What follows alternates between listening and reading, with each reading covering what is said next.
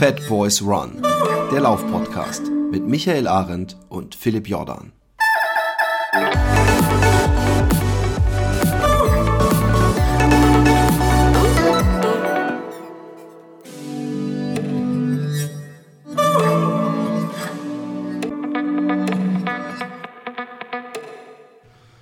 Einen wunderschönen guten Morgen nach Deutschland, Österreich, die Schweiz und alle Länder. Wir werden ja bis ins ferne Israel gehört, möchte ich mal nur so am Rande erwähnen. Ähm, es ist die dunkle Corona-Zeit und wir haben Netflix einmal von vorne nach hinten geguckt. Äh, mit, mit allem Porn, was das, was das Internet äh, zu finden war, bin ich schon seit Wochen fertig. Und ähm, tja, dann sitzt man da Hashtag Fatboys One, sein eigenes Buch haben wir auch schon fünfmal gelesen. Was macht man dann? Tja, da kann man zum Beispiel Laufzeitschriften lesen. Da hat man verschiedene Themen toll zusammengetragen. Und ich dachte ja, ich wäre der Laufzeitschrift-Nerd äh, schlechthin, weil ich teilweise vier oder fünf Laufzeitschriften parallel im Abo hatte. Ähm, und äh, dann muss ich feststellen, ich kannte nicht mal alle Laufzeitschriften in Deutschland. Es gibt nämlich noch eine Laufzeitschrift und äh, eine sehr schöne Laufzeitschrift. Und ich möchte mit dem Chefredakteur dieser Laufzeitschrift ein bisschen über diese Laufzeitschrift und über den Chefredakteur und über das Laufen sprechen. Herzlich willkommen von der Laufzeit Christian Brunes. ja, vielen Dank für die Einladung. Freut mich, dass ich dabei, dabei sein darf. Wie lange gibt es die Laufzeit? Oh, das ist eine gute Frage. Ähm, die Laufzeit unter diesem Namen in dieser Form gibt es erst seit Anfang des Jahres. Also wir haben ein äh, Relaunch hinter uns. Ähm, die Geschichte des Magazins ist aber schon im Wesentlichen ein bisschen länger. Also vorher hieß die Laufzeit und Kondition und da geht die Geschichte bis in die 90er Jahre zurück. Also eigentlich eine lange Geschichte sozusagen, aber so wie das Heft jetzt sich präsentiert, erst seit Anfang 2020. Okay.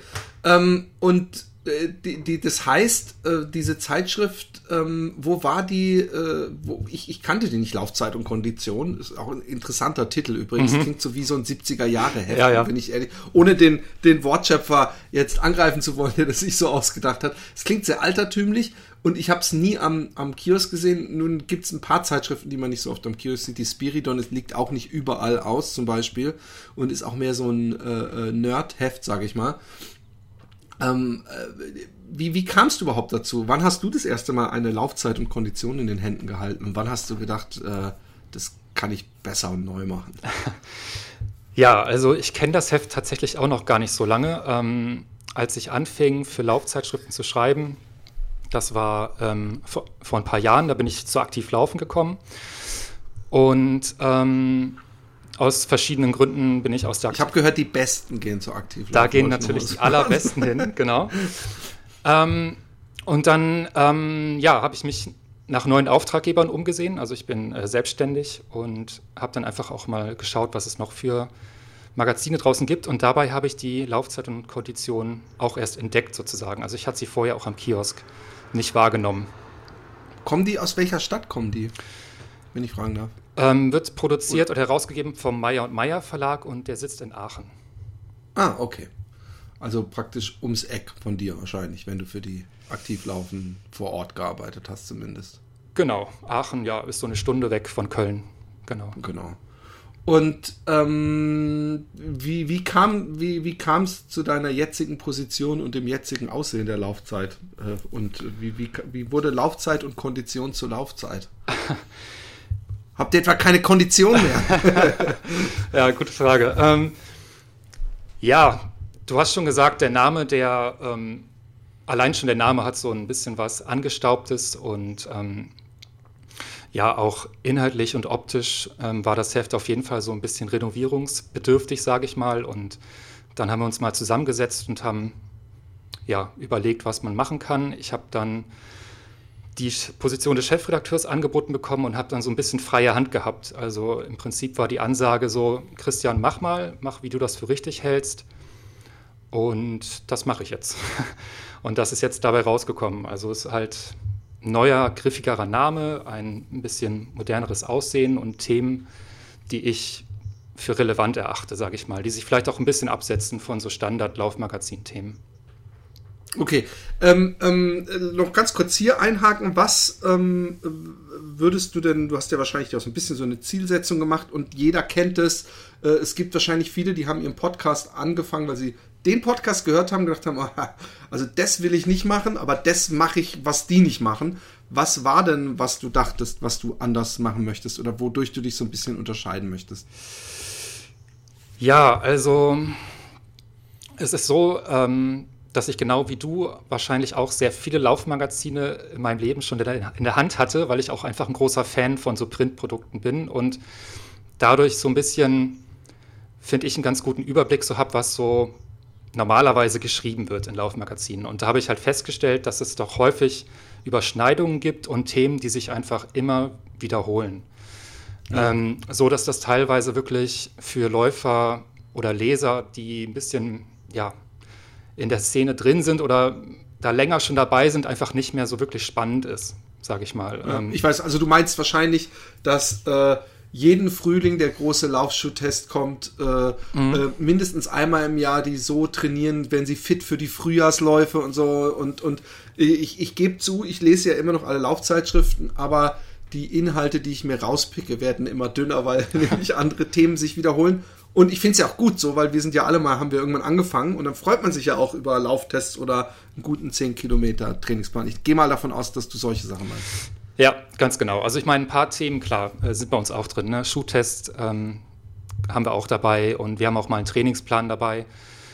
Ähm, aber ja, diese ganz typischen Themen, ähm, was weiß ich jetzt, von 0 auf 5 Kilometer in 30 Tagen oder was weiß ich, so schaffen sie ihren ersten Halbmarathon mit hundertprozentiger Sicherheit oder so. Also das sind halt so Themen, weiß ich nicht, die mich persönlich interessieren die mich nicht und ich kann eigentlich auch nur etwas ähm, mit voller Begeisterung machen, was ich selber auch gut finde, sozusagen. Und, ja, sehr schön, ja.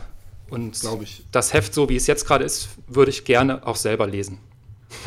Voll. Also ich muss, ich muss, äh, ich weiß nicht, ob du die letzte Folge ge gehört hast oder war das überhaupt der letzten Folge? Ich habe mich irgendwann nämlich auch noch mal ein bisschen ausgelassen über die äh, äh, äh Schönheit eures Heftes, weil es nämlich auch dem, dem Cover-Trend, den ich übrigens, äh, äh ich, ich habe in der demnächst erscheinenden Aktiv Laufen so ein Stück über Oberflächlichkeit im Laufen geschrieben. Also mhm. wie oberflächlich, wie eitel sind wir vor allem. Mhm. Und ähm, da kam eben auch, äh, um nicht nur praktisch den Instagram-Ladies ans Bein zu pissen, habe ich, hab ich geschrieben, wahrscheinlich ist auch das Cover dieser Zeitschrift, äh, äh, ist vorne irgendwie so eine hübsche Blondine oder irgendjemand drauf, der gut durchtrainiert ist und sicherlich kein älterer, schwerer Läufer. Und das gilt ja für alle Publikationen. Und das stimmt natürlich gar nicht, weil für deine Publikation, äh, zumindest für die meisten Ausgaben, äh, gilt es nicht. War das so ein Ding, wo du dachtest, hey, scheiße, das Cover-Ding, da versuche ich einen Trend zu durchbrechen? Ja, also das war ganz bewusst so, dass wir uns halt auch am Kiosk einfach optisch absetzen wollten. Ähm, und ja, ich, also ich unterhalte mich ja auch mit anderen Chefredakteuren. Ich habe eigentlich zu allen ein gutes kollegiales Verhältnis und ähm, ich wurde auch für die Mut, für den Mut belohnt oder, oder gelobt, sage ich mal. Ja, dass ja. andere gesagt haben, hey, es ist ungewöhnlich, einen Titel für ein Laufmagazin zu machen, wo man eigentlich niemanden wirklich laufen sieht. Also wir hatten jetzt äh, in der vorherigen Ausgabe ein tolles Panoramabild mit einer Berg- und Waldlandschaft, wo ein ein Zentimeter großer Läufer am Horizont entlang trabt, den man wirklich nur beim genauen Hinsehen erkennt. Sonst hätte man das vielleicht gedacht, naja, es ist irgendwie ein Natur-Wandermagazin oder so. Und die Ansage war eigentlich immer oder ist immer, du musst ein, ein wirklich Vollporträt von einer Läuferin oder einem Läufer haben, der Spaß ver versprüht, ja, der, der Lust auf Laufen macht. Ähm, alles andere überfordert den Käufer am Kiosk sozusagen. Und damit habe ich jetzt mal versucht zu brechen, denn ich glaube nicht, dass das ähm, Interessenten irgendwie überfordert. Ich meine, immerhin heißen die auch Laufzeit. Ich glaube, das sagt schon so ein bisschen, ja, ja, ja, das, wohin es hingeht. Und ja, wir wollen einfach ein schönes Bild haben, was so ein bisschen, ähm, ja, was man sich gerne anschaut. Und mein Anspruch ist halt auch wieder an mich selber, dass ich halt das Cover so schön haben möchte, dass ich mir das als Poster auch an die Wand hängen würde. Sehr schön. Ich weiß nicht mehr, ob es die Runners World war. Mein Vater hatte früher, ähm, aber es war irgendwann wahrscheinlich in den 70ern, frühen 80ern im Keller auch einen Cover. Ich weiß nicht, ob es die, ich meine, es wäre die Runners World gewesen und da sah man irgendwo so einen typischen Highway, der sich so über so Hügel ewig in, dies, in die Wüste schlängelt und da war auch irgendwo ganz klein ein Läufer, also von daher mhm. ähm, ähm, äh, und es hat es hier an die Wand gehängt, also es wäre praktisch ein potenzielles Laufzeit-Cover gewesen. Ähm, du, du warst äh, äh, freier Redakteur bei der Aktiv Laufen. Hast du denn auch eine Ausbildung äh, im, im, Journalismus in irgendeiner Weise gehabt oder wie, wie äh, äh ist dein Werdegang beruflich? Ähm, also ich habe Politikwissenschaft studiert und nach dem Studium habe ich dann ja, Ehrlich gesagt, also mein Verhältnis zur Berufswelt war schon immer ein schwieriges. Ähm, ich habe also keinen roten Faden in meinem Lebenslauf. Ich habe dann alles Mögliche mal probiert und habe, ähm, um ganz vorne anzufangen, ich habe in der neunten Klasse mal ein zweiwöchiges äh, Betriebspraktikum bei einer Versicherung gemacht und das waren die schlimmsten 14 Tage meines Lebens. Also ich habe mich noch nie so gelangweilt. Ich habe noch nie so wirklich Menschen gesehen, die offensichtlich jede Minute ihres Daseins einfach traurig und unmotiviert darum sitzen. Ähm, und das hat mich extrem beeindruckt und abgeschreckt. Und eigentlich war schon in einem frühen Alter dann für mich klar, dass ich, ähm, ich kann nicht einen 40 Stunden Vollzeitjob machen, wo ich nicht wirklich mit, mit Herzblut dabei bin. Ja? Also ich kann nicht nur für den Paycheck sozusagen arbeiten. Das können viele und ich beneide das auch ein Stück weit.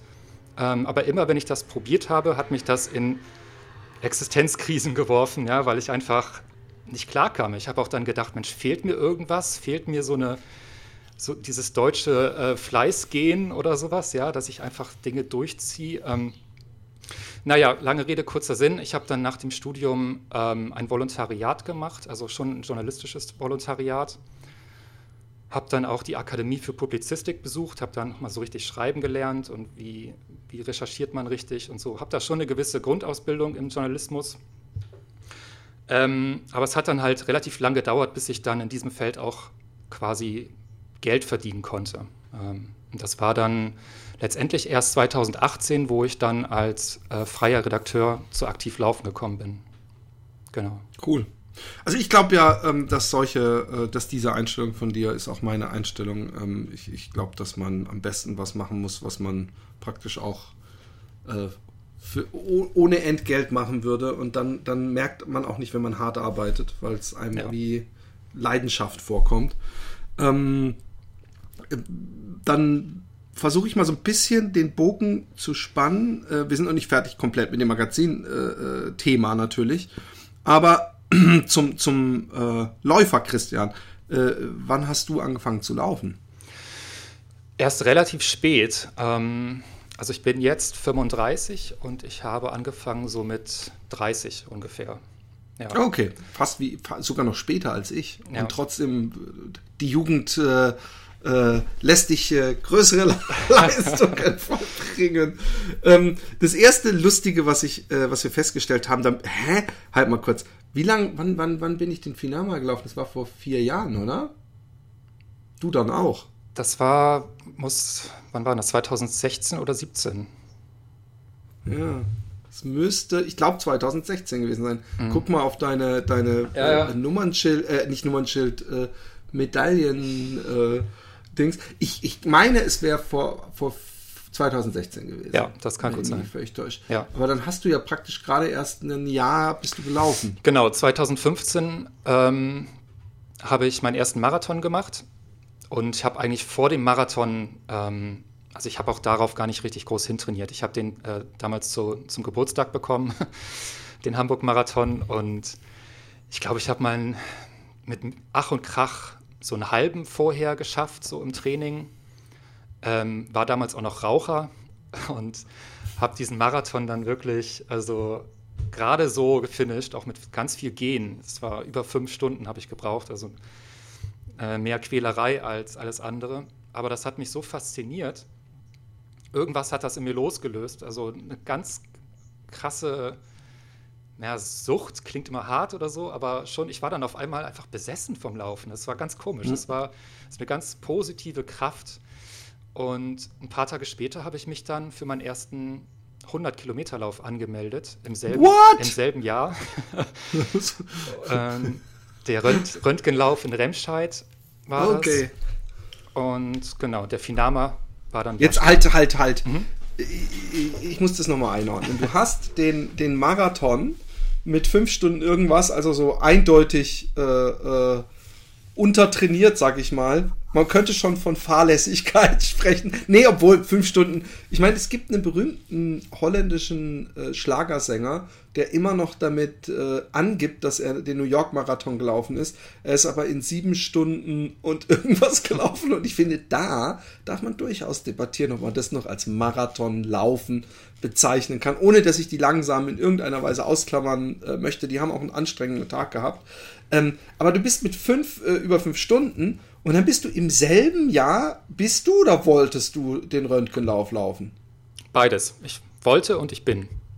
Alter Schwede. Ich meine, die, ohne Witz, ich, ich habe mir jetzt wegen der äh, wieder äh, dem, dem gratis äh, Launch auf YouTube den äh, äh, Unbreakable zum ungefähr 25. Mal angeguckt und so schön ich diesen, diesen Film finde und diesen Lauf, dann denke ich immer, hey, denk dran, wie du dich bei 100, nach 100 Kilometer gefühlt hast in der Nacht. So, ob du da nochmal 60 drauf machen kannst und noch Höhenmeter und Hitze und, und, und. Und dann frage ich mich, wie man, wenn man einen, und, und ich war damals für meine Verhältnisse, das muss ich mal sehr laut sagen, war ich sehr fit, ja. Und ähm, du bist in demselben Jahr, das muss, das kann nicht angenehm gewesen sein. Erzähl. ähm, ja, es, also es, ich habe dann relativ schnell doch Fortschritte gemacht. Also nach dem ähm, Marathon-Fail mit fünf Stunden habe ich mir halt gedacht, gut, ich anscheinend muss ich, ich muss einfach trainieren. Ja, ich kann nicht einfach, ich, also ich bin nicht Superman. Ich, äh, ich muss Lauftraining machen. Habe mir dann Bücher gekauft und habe Podcasts gehört, äh, falls es die damals schon gab. Ich glaube, euch habe ich damals auch angefangen zu hören. Also yeah. Hörer der ersten Stunde. Yeah. Ähm, ja, und habe dann halt, weil ich ja auch noch relativ jung dann war, vergleichsweise doch auch schnell Fortschritte gemacht. Habe das Rauchen aufgegeben und war dann ähm, ein paar Monate später auch, sage ich mal, in, in, vier Stunden Shape, sage ich mal. Ja, also Super. immerhin. Und ja. Das macht dir so schnell niemand nach, in einem Jahr eine Stunde rauszuholen. Das ist dir schon klar. ja, genau. Wird ja auch immer schwerer dann. Ja. Ähm, ja, und ach, mir hat dann weiß nicht, ich habe dann früh auch halt so Scott Jurek und sowas gelesen und dieses lange Laufen oder Dean Carnesses, ähm, sein Buch habe ich auch gelesen. Und dieses lange Laufen halt, das hat mich schon immer gereizt, viel mehr als jetzt so schnell laufen. Und ähm, ja, und ich habe dann halt diese Herausforderung gesucht, diese, auch diese Qualen, sage ich mal, die ja mit Sicherheit kommen bei einem 100-Kilometer-Lauf. Das ist ja, jeder äh, leidet da, ob jetzt der Erste oder der Letzte. Ähm, das habe ich halt ein Stück weit gesucht sogar und ich habe es auf jeden Fall auch gefunden. Also ich, ich, eine lustige Situation aus dem 100-Kilometer-Lauf war, das muss irgendwie bei Kilometer 70 oder 80 gewesen sein. Da war ich also ganz alleine im Wald, es war niemand mehr vor mir, keiner hinter mir. Und ich hatte mir wirklich einen krassen Wolf gelaufen. Ja? Ich hatte also zwischen den Beinen, äh, also hat es extrem wehgetan. Ich konnte im Prinzip keinen Schritt mehr von den anderen machen. Ich hatte mir vorher schon, ich hatte vorher schon überlegt oder, oder ich hatte gehört, dass es das passieren kann und hatte halt Vaseline dann dabei. Und die Situation, dass ich halt einfach völlig fertig mir alleine im Wald Vaseline zwischen die Beine schmiere, hatte ich hier, hätte ich mir vorher als Nichtläufer niemals ausgemalt sozusagen. Und das halt jemandem zu erzählen, halt das, dass das ist Ultralaufen, weißt du, stehst halt einfach nach zehn Stunden Laufen irgendwo im Wald und schmierst dir Vaseline zwischen die Beine. und, äh, ja, genau, das hat, musste ich in dem Moment schon wieder drüber lachen, weil es halt so absurd war. Ähm, aber ich habe es dann ins Ziel geschafft und war extrem stolz und konnte dann erstmal für ein paar Tage nicht mehr gehen. Der Röntgenlauf, ähm, der ist mir schon 200 Millionen tausendmal begegnet, ob in Zeitschriften oder wo auch immer. Ähm, ich glaube du bist der Erste, den ich zufällig an der Strippe habe, der den gelaufen ist. Ist es ein Rundkurs? Ist es vor allem äh, Radwege? Ist es Waldwege vor allem? Äh, erzähl mal kurz was dazu. Verglichen vielleicht auch mit dem Finama äh, und jetzt mal ausblenden, dass es wahrscheinlich ein normaler Tageslauf ist und nicht so eine Nachtgeschichte wie der Finama. Ja, also der Röntgenlauf ist ähm, normalerweise ein 60 Kilometer langer Lauf, ein Rundkurs, der an einer, ich meine, nee, das mit der Bahntrasse war, der WHEW. E ähm, naja, es ist ein Waldlauf im Prinzip, der größtenteils über, über ausgebaute Waldwege geht, also so Waldautobahnen, sage ich mal, mit sehr wenigen Single-Trail-Anteilen. Auf 60 Kilometer kommen, glaube ich, so 1000 Höhenmeter. Und damals war das eben eine Jubiläumsausgabe und da hat es dann einen 100 Kilometer Lauf zusätzlich gegeben, wo man dann Teile dieses 60 Kilometer Kurses doppelt gelaufen ist. Genau. Und da hast du nicht mal, also so, ich meine, ich bin ja all for crazy, aber mit diesem gerade gefinischten schmerzhaften Marathon hat, hat, war 60 für dich überhaupt gar keine Option, oder? Ähm, nee, also ich, nee, ich cool. wollte die 100. Ja. Bist du, bist du seitdem auch mal, ja logisch, ich weiß ja, nee, warte mal, ich weiß gar nicht, bist du seitdem auch mal mehr gelaufen als 100? Ich bin, also am Stück bin ich ähm, 100 Meilen gelaufen, die 100 Meilen von oh, Berlin. Wow, wow, ja. den Mauerweglauf. Den Mauerweglauf, ne? genau. Ja. Ähm, ich stelle mir den Mauerweglauf unglaublich anstrengend vor. Ähm, also jetzt nicht nur, weil er 160 Kilometer ist, sondern weil er so viel um eine Stadt rumgeht und, und äh, äh, sag, elaboriere eher, äh, wie, wie, wie, wie der Lauf ist. Also der Mauerweglauf hat mir extrem gut gefallen. Ähm, gerade weil er so abwechslungsreich ist. Also es geht ja, wie der äh, Name schon sagt, halt immer an der Mauer entlang, an der ehemaligen Mauer entlang. Und die führt ja wirklich durch die City. Ne? Also man läuft dann da am Checkpoint Charlie vorbei, ja, Warschauer Straße, durch das, auch durch, ähm, durch das Ausgehviertel Berlins quasi läuft man dann da durch. Und auch am Samstagabend war das bei in, in unserem Fall. Also die Leute stehen vor den Kneipen und du läufst dann da am Bürgersteig quasi entlang und bist gerade in einem 100-Meilen-Wettkampf. Also es ist völlig surreal mit einer Stirnlampe noch und die gucken dich halt an, als wärst du irgendwie ein, keine Ahnung, Kumpel, der gerade aus der Grube kommt oder so. Ähm, und gleichzeitig gibt es aber auch Abschnitte, die wirklich durch, ja, durch Waldgebiete führen, ähm, wo keine Menschenseele ist sozusagen, wo man wirklich das Gefühl hat, man ist ab vom Schuss. Und diese Kombination macht das, ähm, finde ich, sehr reizvoll, definitiv. Und auch ist, ja, natürlich komplett flach, also es gibt keine Berge, ähm, was nicht immer gut ist bei einem 100-Meilen-Lauf, weil du hast im Prinzip keine Ausrede, nicht zu laufen. Also es ja, ist alles ja, laufbar.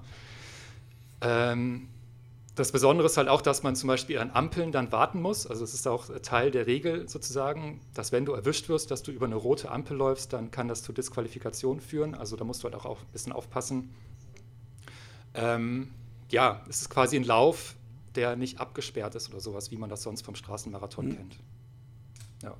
Aber gut, ich nehme an, dann einfach irgendwie äh, mit so Kreidemarkierungen auf dem Boden gesprüht oder äh, so. Richtig. Weil, weil, ja. Genau. Cool, ja, ich, ich, ich dachte, für mich war der auch sehr lange irgendwie, dass ich dachte, ah, ich gerne mal machen. Ähm, dann äh, Finama, wie kamst du zum Finama? Ich meine sogar durch dich.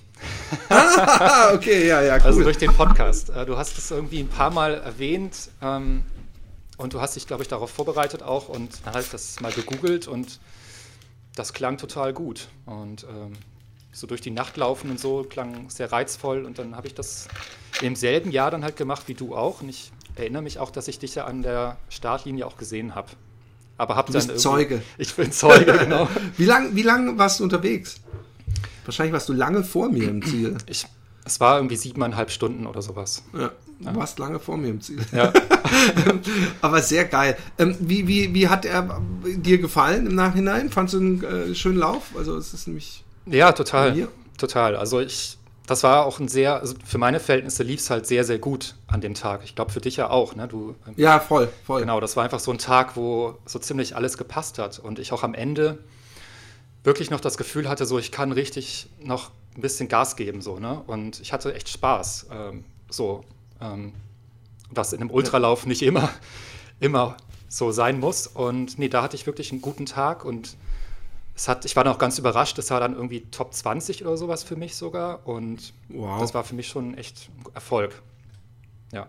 Ja, ich, ich, für mich war der Finama wahrscheinlich der, äh, ähm, das, das tollste Rennen, was ich je mitgelaufen bin. Und äh, pur auch, weil ich das, glaube ich, das einzige Mal in meinem Leben praktisch äh, noch Gas geben konnte im Ziel und glücklich war und nicht gedacht habe, ich sterbe gleich und so. Und deswegen äh, ist, das, äh, ist der Finama mir äh, sehr nah am Herzen und ich denke auch echt, ich muss den noch irgendwann mal ein zweites Mal laufen, weil er einfach schön ist und weil ich auch ehrlich gesagt, ich bin schön Wetterläufer.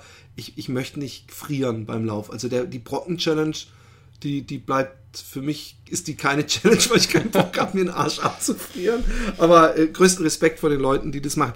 Ähm, lass mal, bevor wir zum Transvulkanier kommen, den du nämlich letztes Jahr auch gelaufen bist, ähm, du äh, äh, bist auch vom Bodensee nach Hamburg gelaufen. Das interessiert mich natürlich extremst, weil ähm, ich ja so ein Freund von selbstgeschusterten Abenteuern bin und das gehe ich mal davon aus, dass das selbstgeschustert ist. Mhm, genau.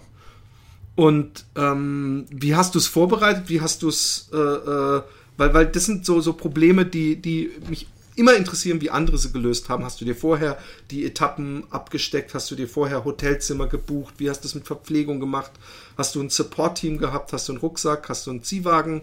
Ich, ich bin hochgespannt. Wie lange, wie viele Kilometer sind es überhaupt? Ich bin sehr schlecht in Geografie. Genau, also das, ähm, es war nicht der Fast ganz Deutschland, ne? Aber fast ganz Deutschland, genau. Also nicht der direkte Weg. Es ging mir jetzt nicht darum, ähm, sozusagen so schnell wie möglich auf direktem Weg von Süd nach Nord, sondern ich bin den E1 langgelaufen, den Europäischen Fernwanderweg 1.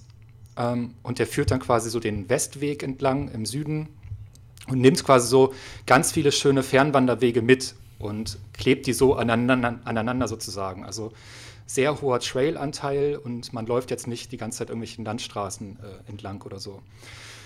Ähm, die Idee kam auch wieder durch einen Podcast. Ähm, ich weiß gar nicht, Talk Ultra oder sowas, wo einer von seiner USA-Querung erzählt hat. Und das hat mich extrem beeindruckt und dann dachte ich mir wirklich so, ja, ähm, warum eigentlich nicht jetzt? es war irgendwie gerade Sommer und ähm, ich hatte gerade ähm, nicht viel, aber immerhin eine kleine Summe ähm, geerbt. Ähm, mein Opa war kurz vorher verstorben und da dachte ich mir, gut, ich, ey, ich, ich mache jetzt einfach mal, ich nehme jetzt mal sechs, acht Wochen Zeit und mache jetzt einfach mal was, was Geiles. Und ähm, das ging dann alles sehr schnell. Also von der Idee bis zu dem äh, Start in Konstanz am Bodensee sind sieben Tage oder so vergangen oder vielleicht zehn Tage. Das war wirklich so eine sehr, so eine Hauruck-Aktion. Ich habe diese Tage ähm, aber dann Krass. schon intensiv mit Vorbereitung ähm, natürlich verbracht. Ich habe mir den Track angeschaut. Ich äh, habe mir ein äh, leichtes Zelt gekauft, so ein Ein-Mann-Zelt. Das hat ein Kilo oder so gewogen. Das konnte ich in meinen Laufrucksack packen. Ich hatte einen kleinen Schlafsack, so eine aufblasbare äh, Matte. Ähm, ich glaube, die, die ist es auch so eine ganz leichte gewesen. Ja. So eine kleine. Ich glaube, die, ja. die habe ich auch. Und das ist die, die die Geräuschemacherquelle aus der Hölle. Ja, total, total. Also, okay, gut, das wollte ich nur wissen, ob ich der Einzige bin, also. den das stört. Und man darf sich halt nicht zu, zu, zu sportlich umdrehen, sonst liegt man einfach daneben. Genau, Aber cool. Genau, so du hast auch gedacht, Orange, Leichtigkeit, ich muss das Leichteste haben, was auf dem Markt genau. ist. Das habe ich auch gedacht, das ist nicht immer ein Vorteil. Ja. Aber äh, okay, weiter, es ist hochinteressant. Ich, genau. Äh, also da habe ich dann wirklich ein bisschen Geld investiert in diese Ausrüstung und wollte halt wirklich das Beste haben, sozusagen. Ähm, ja, und mein Rucksack war dann mit allem drum und dran. Also ich hatte kaum Wechselklamotten dabei, aber ein bisschen was muss man doch irgendwie dann dabei haben, auch Verpflegung. Na, war es dann so acht Kilo, neun Kilo ungefähr. Ähm, ich bin halt einmal damit Test gelaufen vorher. Ich wusste überhaupt nicht, was mich erwartet. Ähm, was für ein Laufrucksack? Nur so, hast du so einen krassen, äh, so, so, ich habe ich hab den zwar nie gelaufen, aber ich hatte ihn mir mal für die Wüste gekauft, so einen, wie heißen die nochmal? Also wo du auch vorne diese Massive mhm. Becher mit den genau. Strohhalmen drin hast oder hattest du einen Trail-Rucksack? Also bei mir war das ähm, von Ultimate Direction ein Rucksack, der vorher auch äh, vorne diese beiden Flaschen drin hatte.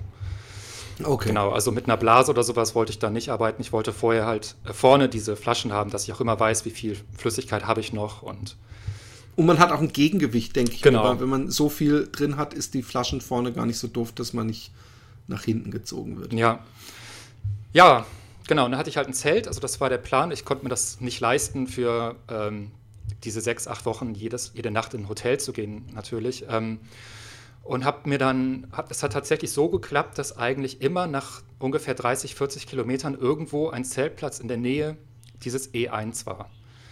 Und das war dann immer so mein Tagesziel. Also immer von Zeltplatz zu Zeltplatz oder ähm, wenn ich äh, weiterlaufen wollte oder es nicht geschafft habe oder warum auch immer, wenn kein Zeltplatz da war, habe ich halt wild gecampt.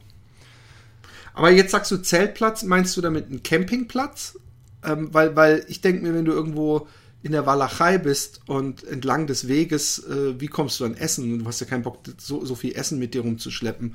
Wie, wie war das da? Wie hast du das gelöst? Genau, also ja, schon, ich meine halt schon Campingplatz, also wo man halt auch bezahlt, wo man duschen kann. Ähm, da gibt es in Deutschland ja schon eine ganze Menge, gerade in der Nähe dieses Wanderwegs. Und ja, also man ist schon meistens ähm, ein bis zweimal am Tag ist man schon durch irgendwie einen Ort gekommen, einer Tanke vorbei oder so. Ähm, weil ich muss natürlich äh, auffüllen, da wo es geht. Ne? Ich, ich habe ja. nie mehr als einen Liter Wasser dabei gehabt was mich auch häufig in äh, grenzwertige Situationen gebracht hat. Ähm, denn gerade so im, im Schwarzwald, ähm, der Westweg ist, also da kann das schon mal vorkommen, dass du halt, sag ich mal, 10, 15, 20 Kilometer halt wirklich an niemanden vorbeikommst und kein Haus siehst, gar nichts.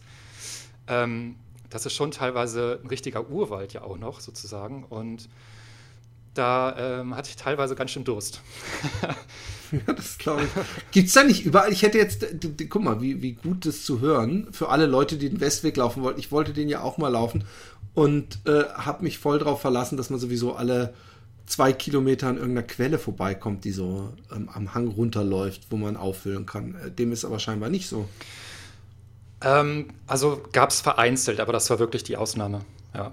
Konnt man, also man konnte sich nicht drauf verlassen. Und wenn, dann ähm, war die zumindest nicht da am Wegesrand und ich habe natürlich versucht, so Umwege äh, möglichst zu vermeiden. Also ich, äh, ja, jetzt für eine, für eine Quelle wäre ich jetzt nicht nochmal drei Kilometer nach links gelaufen und dann wieder zurück oder so. Du bist aber die ganze Zeit allein unterwegs gewesen. Ähm, ich war zu 90 Prozent alleine, genau. Mein Bruder hat mich für eine Woche, für die letzte Woche ähm, begleitet und hat dann von, ähm, ja, von ungefähr Uelzen, das ist da in der Nähe von Bremen oder Niedersachsen, falls das jemand kennt, ähm, die letzten sieben Tage ist er mit mir zusammengelaufen nach Hamburg zurück. Ja. Cool, cool. Also noch großen Respekt, weil ich, ich muss sagen, ich meine, Geschmäcker sind auch verschieden. Es gibt Leute, die laufen lieber alleine, aber ich weiß, wenn man komplett alleine läuft und es wird schwer, dann äh, ist es schwer, die Dämonen abzuwehren. Äh, Hattest du mal eine richtig üble Situation, wo du dachtest, oh fuck, ey, ich muss noch 20 Kilometer bis zu diesem Ort oder Zeltplatz und ich würde mich am liebsten hier weinend auf den Weg legen? Ja, das habe ich sogar, habe ich glaube ich auch ein paar Mal gemacht. Also ähm, ich stelle mir vor, irgendeine Wanderfamilie so mit Kindern und froh gelaunt läuft um die Ecke und sieht so einen erwachsenen Mann weinend auf dem ja. Boden liegen. Aber nee, also ja, krass. schon, also jeder Tag, wirklich jeder Tag war extremst herausfordernd. Also es gab keinen Tag, der irgendwie leicht war. Wie viele Kilometer hast du ungefähr am Tag gemacht, äh, wenn man das so ja. beziffern kann? Es war im Schnitt dann Marathon. Ah, okay, genau. krass. Mit natürlich Höhenmetern noch dabei. Mit, das, äh genau, also mit dem Schnitt waren es 1000 Höhenmeter ungefähr am Tag. Also würde man gar nicht denken, aber diesen E1 von Bodensee nach Hamburg hat über 30.000 Höhenmeter. Ähm, natürlich nie was ganz Hohes, aber so Kleinvieh macht halt auch Mist und halt 1000 Hügel sind irgendwo auch ein Berg. ähm, Voll. Sag ich mal. Und ja, also es ich erinnere mich auf jeden Fall an Tage, wo ähm, ich dann mal, das war auch im Schwarzwald, wo ich dann mal ein bisschen höher äh, war und dann das Wetter einfach total umgeschwungen ist und es angefangen hat zu regnen, es so gegen, also so Richtung 0 Grad ging und ich halt, ich hatte nur meine kurze Hose dabei. Ich hatte irgendwie äh, eine Windjacke noch über mein T-Shirt an, aber mehr hatte ich halt einfach nicht, um Gewicht zu sparen. ähm, und dann ich bin da echt teilweise, also ich habe gedacht, ich muss jetzt hier erfrieren oder sowas, ja. Also das, äh, da hatte ich echt, ähm, das war für mich eine Extremsituation, wobei es natürlich im Vergleich zu Polarforschern oder sowas halt ein Witz ist, ne? Aber für mich war das damals auf jeden Fall extrem, ja. Ja, ich hatte ja, ähm, shit, wie hieß der nochmal? Ich hatte ja einen, der, den, der, der im Winter gelaufen ist, mhm. im Schnee auch hier mal zu Gast, der dann so vor versperrten äh, Wegen und die dann trotzdem genommen hat, wo ich dachte, puh, das ist äh, mutig. Ähm, hast du danach in irgendeiner Weise äh, ähm, Laufloch gehabt oder Motivationsloch eigentlich? Weil wenn man so eine extreme Geschichte macht, ist es natürlich danach erstmal wieder schwer, was zu finden, um sich wieder den neuen Fix zu holen, sag ich mal. ähm, also an Motivation hat es mir eigentlich jetzt in Bezug auf Laufen nie gemangelt. Also ich äh, jetzt auch in der Zeit zum Beispiel, wo es keine Wettkämpfe oder sowas gibt, ähm, so fällt es mir nicht schwer, laufen zu gehen. Also mir macht das einfach Spaß. Ähm, ja. Aber du hast es angesprochen, dieses immer mehr oder der, der neue Fix. Also es ist natürlich schon so ein bisschen, äh, muss ich dann auch mal irgendwann ein bisschen reflektieren, sage ich mal, ist das halt gesund? Äh, muss es immer weiter sein? Muss es immer mehr sein? Mein Körper hat mir dann auch ziemlich deutlich äh, hin und wieder mal Signale gesendet, dass das halt einfach so nicht weitergehen kann. Und ähm, also Laufverletzungen hatte ich dann. Mhm. Von daher, ja, muss ich da schon gucken, dass ich halt dieses bisschen dieses Suchtverhalten, wenn man das so nennen will, äh, auch ein bisschen in den Griff kriege. Und das habe ich, glaube ich, jetzt ganz gut. Ja. Okay, ich, ich, ich bin gerade mir wieder die, die Laufsucht am Antrainieren und ich genieße es gerade, ich weiß nicht, ob du das kennst, dass, dass ich an, an Tagen, an denen ich jetzt, äh, bei, bei, mir ist jetzt wieder so, ich muss mich zurückkämpfen und wenn ich dann einen Tag habe, an dem ich nicht laufe, dass ich dann schon wieder es genieße, dass ich das Gefühl habe, ach komm, jetzt läufst du kurz danach, fühlt sich wieder entspannter, weil du gelaufen bist und dieses schöne Gefühl, wenn man was gemacht hat. Und dann denke ich, ach herrlich, ich hab's wieder, weil ich hatte es äh, zeitweise äh, äh, nicht mehr und es war ein, ein, ein schwerer Kampf. Ähm, Transvulkania bist du letztes Jahr gelaufen. Ähm, ich, ich, ich äh, glaube, es ist vor allem, wenn man so quer hört, auch von Talk Ultra bis äh, äh, was Micha davon erzählt, eine extreme Hitzeschlacht, oder? Ja, auf jeden Fall. Ähm, ja, ich glaube, genau, Micha hat ja auch ausführlich schon äh, von dem Lauf bei euch erzählt. Ähm, aber es ist einfach, hm, man fängt halt ähm, quasi früh morgens an, da ist es noch sehr kalt. Also ähm, ich, am Start habe ich auch eine Jacke angehabt, da habe ich richtig gefroren. Da tragen Leute teilweise Handschuhe, Mützen. Und ähm, dann läuft man eben auf diesen Vulkangrat hoch und dann kommt die Sonne raus und dann hast du oben halt 35, 40 Grad, ja, und wirst da wirklich einfach gegrillt. Also ähm, es halt wirklich sind so die Gegensätze. Zwischenzeitlich läuft man dann auch so durch so eine durch so einen nebligen ja, Regenwald irgendwie äh, artige Landschaften und ja, also ich muss sagen, der Transvulkanier war für mich landschaftlich und läuferisch das absolute Highlight bisher. Ähm, ich würde ihn auch total gerne nochmal laufen. Es hat aber noch kein Wettkampf mich wirklich so arg ähm, gepunkt. Also es hat einfach okay. hat mich einfach extrem fertig gemacht. Ähm, du bist nicht der Erste, von dem ich das höre. Ja. Ich glaube, ähm, ich, ich habe so einen Bericht gesehen ähm, ähm, bei euch auf der Website und da sieht man das Foto, wie du oben, bevor es da diese Serpentinen runtergeht. Mhm. Aber ich glaube, wenn man unten ist, ist ja noch nicht Ende, oder? Muss man da nicht nochmal irgendwo hoch? Genau, das ist richtig fies. Das, das stelle ich mir so schlimm fies. vor, ja, ja. weil dieses Foto, da guckt man runter und denkt, ah, ich bin da. genau. Und da ist, ist noch lange nicht da. Genau, ja, man läuft da runter. Also es ist halt äh, dieser Downhill, das ist über 2000 Höhenmeter am Stück bergab. Ja. Also du läufst halt wirklich zwei, drei Stunden nur bergab auf teilweise sehr technisch anspruchsvollen Wegen, wo du halt, wo jeder Schritt äh, auch einen Sturz bedeuten könnte. Und wenn du da halt fällst auf so, auf so, so Vulkanstein oder so, dann tut es halt richtig weh. Ne? Ähm, naja, auf jeden Fall kommst du halt da runter, diese Serpentinen, die äh, nach Tasakorte führen. Ähm, da, das Fiese ist halt, da endet der, ich glaube, da endet die Marathonstrecke. Also da ist ein Ziel und da sind auch, da ist ein Zielbogen, da sind Leute, da ist Musik, die feiern, ja. Ganz viele Leute finishen da, aber die Ultraläufer müssen dann nochmal durch ein ausgetrocknetes Flussbett, was nochmal eine Sauna ist, äh, und dann nochmal 400 Meter einen sehr steilen Anstieg in den finalen Zielort, sage ich mal. Ähm, und diese letzten, das sind dann fünf Kilometer extra, so ein Bonus sozusagen, ähm, die haben bei mir dann letztendlich auch ähm, wirklich den Stöpsel gezogen, wenn man das so sagt. Nee, sagt man glaube ich nicht. Stecker. Den Stecker gezogen. Äh, aber ist, ist äh, äh, äh ja. was heißt das? Also äh, Krämpfe oder einfach du wärst äh, Erschöpfung oder ja. psychisch ging nicht mehr das, oder alles? Also es ging einfach nicht mehr. Ich, es ging gar nichts mehr. Ich, ich habe mich, ich musste mich wirklich auf den Boden legen, weil ich so eine Schwäche verspürt habe. Also ich konnte keinen Schritt mehr vor den anderen machen. Ich habe halt gedacht, fuck, ich, ich muss aufgeben. Also ich, ich, äh, ich schaffe es ich, ich schaff's vielleicht gar nicht mehr ins Ziel zu krabbeln. Ja? Oh ähm, no. Dachte dann aber, es kann nicht sein, dass ich jetzt drei Kilometer vor dem Ziel aufgebe. Also das geht ja nun auch nicht. Deswegen lag ich dann da, habe irgendwie andere Läufer haben mir irgendwie Wasser über den Kopf geschüttet oder haben mir irgendwie geholfen, haben mir Gels nochmal gegeben. Dann habe ich so mit letzter Kraft, habe ich mich dann irgendwie irgendwann ins Ziel geschleppt, habe aber auf diesen letzten fünf Kilometern halt bestimmt zwei Stunden nochmal verloren oder so. Also, Krass. Das war echt extrem. Also, ja. Aber ich. Krass, aber ich, ich meine, du hast es geschafft. Ähm, ähm, ja. Und es kam nicht irgendein Scott Jurek, hat dir hochgeholfen und du nee. äh, wurdest disqualifiziert oder sowas. nee, nee. Äh, äh, von daher ist ja alles gut. Ähm, jetzt äh, ein bisschen wieder den Bogen zurückspannen äh, zur Laufzeit und zu einem äh, ernsten Thema, nämlich äh, Corona, äh, Covid.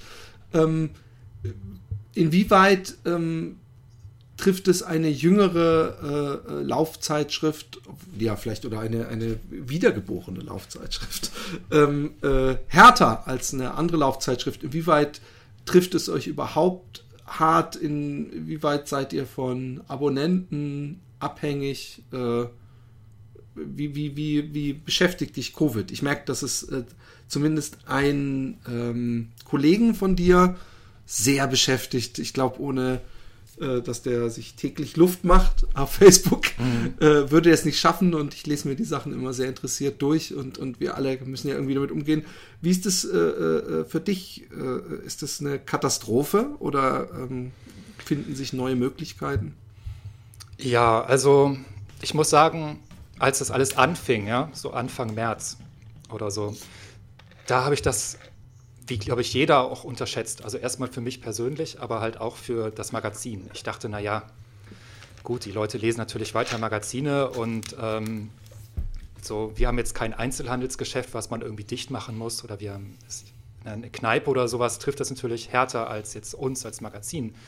Aber je länger das dann oder je ernster diese, die Lage wurde, desto bewusster wurde mir und meinem Team halt auch, naja, das hat schon auf jeden Fall Auswirkungen. Also ähm, das sind verschiedene Aspekte, die oder verschiedene Gedanken, die ich mir dann gemacht habe. Also wenn die Leute, wenn viele Leute in Kurzarbeit gehen müssen oder ihren Job schlimmstenfalls verlieren, ja, dann werden natürlich erstmal ähm, Ausgaben äh, wie, wie, ein Zeitungsabo, ja, fällt dann natürlich erstmal weg. Das ist das Erste, was man kündigt, ja, um, um Geld zu sparen. Nein, halt erst, erst kauft man keine Kunst mehr.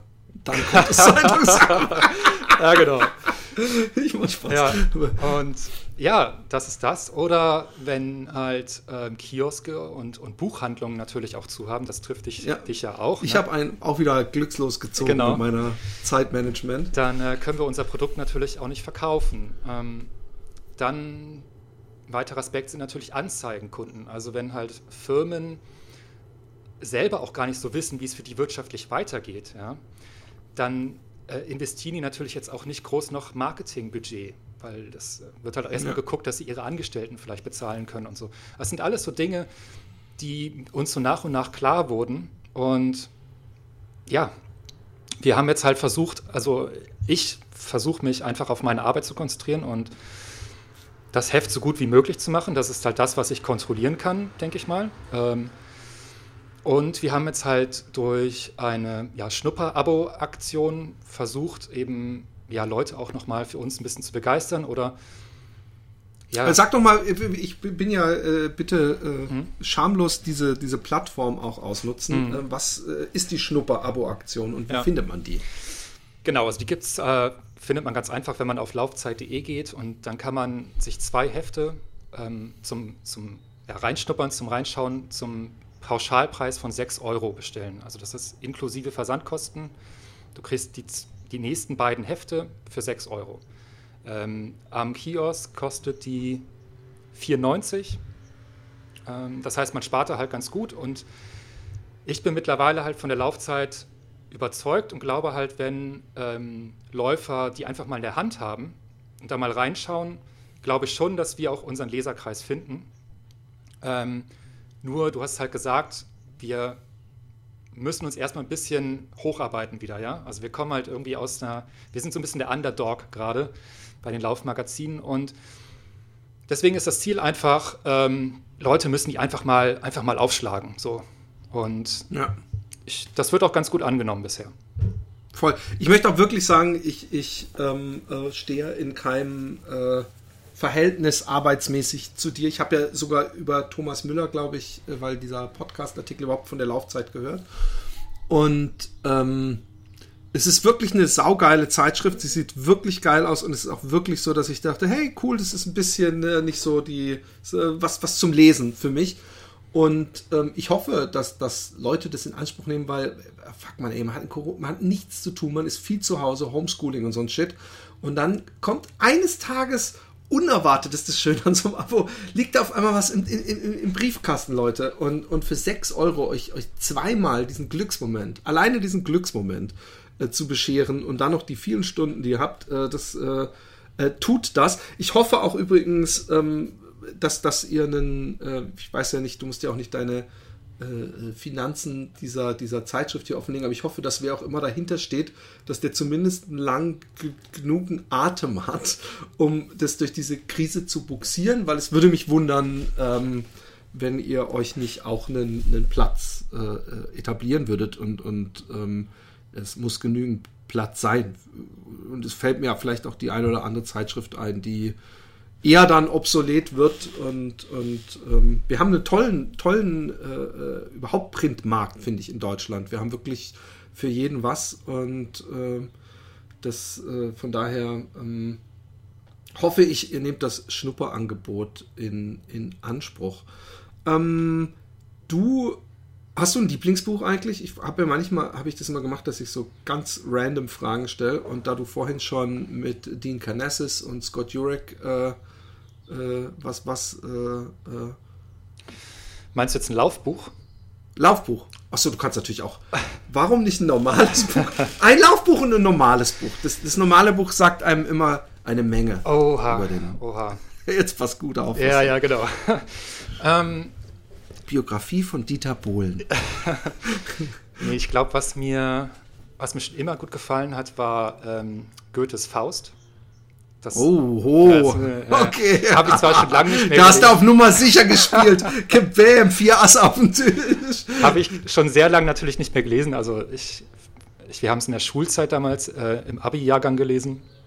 Und schon, also damals, da war ich ja 17, 18 oder was, hatte ganz andere Dinge im Kopf eigentlich als Literatur, aber ich weiß noch ganz genau, dass ich fand das einfach von vorn bis hinten total Wahnsinn, wie, wie, was man mit Sprache halt machen kann so. Und wie viele halt alltägliche Sprichwörter halt sozusagen ähm, aus diesem Buch halt kommen. So, ne? Und ich habe das dann mhm. während des Studiums nochmal gelesen und es hat mich nochmal beeindruckt und deswegen würde ich das jetzt einfach nochmal als Lieblingsbuch nennen. Laufbuch, muss mich mal umdrehen. Ähm also ein sehr gutes Buch ist, das habe ich erst vor kurzem gelesen und das hat mich begeistert.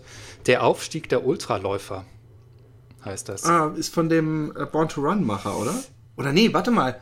Es ist von Taron and Finn und ja. ich habe es noch nicht gelesen und es ist mein, einer meiner Lieblingsautor. Hast du die anderen Bücher von ihm gelesen? Ähm, dieses Jahr, ja, der Japan hat auch das mit den äh, Kenia. Kenianern auch geschrieben. Ne? Oder nee, der hat dieses genau. Buch mit den, ähm, der Laufkultur mit, mit in Japan. Ekiden, ja, alle beide hat er. Er hat erst war er in Kenia und dann war er in Japan. Das Schöne ja. ist, dass er das nicht rein wissenschaftlich, sondern aus so einer persönlichen Warte, also ja. wie er mit seiner Family dann da jeweils äh, rumtingelt, äh, wahnsinnig gut. Ja. Das muss ich auch unbedingt noch lesen. Lies das mal, das ist halt auch einfach richtig gut geschrieben. Also das ist einfach richtig gut. Ja. Ja, super Autor. Ähm, in diesem Sinne, hey, es war äh, ein unglaublich ähm, unterhaltsamer Podcast. Äh, du hast, äh, ich hoffe, die Leute langweilen sich nicht, wenn ich so viele Fragen stelle zu solchen Abenteuern, was hast du gegessen, wie hast du gedingst, aber das sind einfach Fragen, die können Gold wert sein. Und wer weiß, vielleicht plant ja jemand was ähnliches und dann kann man doch lieber von Fehlern lernen und sich zum Beispiel für den Westweg eine, eine extra Flasche Wasser einpacken, um nicht weinend auf einem Wanderweg äh, äh, zu ähm, enden. Ähm, hey, ich wünsche dir auf jeden Fall äh, viel Erfolg ähm, mit der Laufzeit weiterhin, auch äh, viel Erfolg äh, läuferisch weiterhin. Hast du ähm, irgendwelche Ziele? Äh, wahrscheinlich ja für dieses Jahr wird jeder sich schwer tun, aber äh, was ist dein großes nächstes Ziel? Ja, ich hatte für dieses Jahr ein paar Ziele, aber die sind ja aus bekannten Gründen wahrscheinlich nicht realisierbar. Ähm, das wäre unter anderem auch der Transalpine Run gewesen. Oh, wow. Und der ist zwar noch nicht offiziell abgesagt, aber ich gehe jetzt mal stark davon aus, dass das bis dahin nichts mehr wird. Ähm, ja, ansonsten ich, überlege ich mir jetzt halt so ein bisschen was äh, für mich persönlich halt zu machen. Ich wohne hier ja im Siebengebirge äh, zwischen Köln und Bonn. Und ähm, das Siebengebirge hat, wie der Name schon sagt, sieben Berge oder sieben Hügel. Und wenn man die klug miteinander verbindet in einer Laufrunde, sind das 20 Kilometer. Und ich habe mal von jemandem gehört, der siebenmal die sieben Summits-Runde gelaufen ist. Also siebenmal diese Runde. Das wären 140 Kilometer. Man kann sein Auto halt dann unten parken und kann nach jeder Runde mal auffüllen. Und das habe ich mir jetzt in den Kopf gesetzt, vielleicht so als kleines, äh, ja, kleines persönliches Ultra-Erlebnis im Sommer. Ja. Cool. Du könntest fast in so ein Backyard, äh, das nicht mehr, ist schon ein großer Backyard dann, aber ja. äh, Siebengebirge übrigens ist, ist mein, äh, ist mein Holy Grail-Moment meines Home-to-Home-Laufs gewesen, weil da war das gegenüber so ein Campingplatz und oh, war das, das war der beste Tag läuferisch und dann noch den Drachenfels zu sehen. Ich, ich bin in okay. Bad Godesberg geboren und meine Großeltern äh, lebten da. Und das war sehr emotional und sehr schön. Und ich habe auch, als ich das Joschka Fischer äh, Laufbuch äh, von jemandem netterweise zugeschickt bekommen, äh, von einer Hörerin, äh, bekam, habe ich auch äh, gedacht, oh mal, bin ein bisschen neidisch auf Joschka Fischer, weil der immer diesen äh, äh wahrscheinlich denselben Radweg, den ich gelaufen bin, äh, sehr viel gelaufen ist. Ja. Und es ist schon schön da bei euch um die Ecke, muss man ja sagen. Und wahrscheinlich jetzt auch. Von daher, ähm, geh raus, genieß das Wetter, halt Abstand und äh, ja, ja, bleib, vielen Dank. Also danke nochmal für die Einladung und für das Gespräch und macht weiter so. Ich habe zu danken. Tschö. Ciao.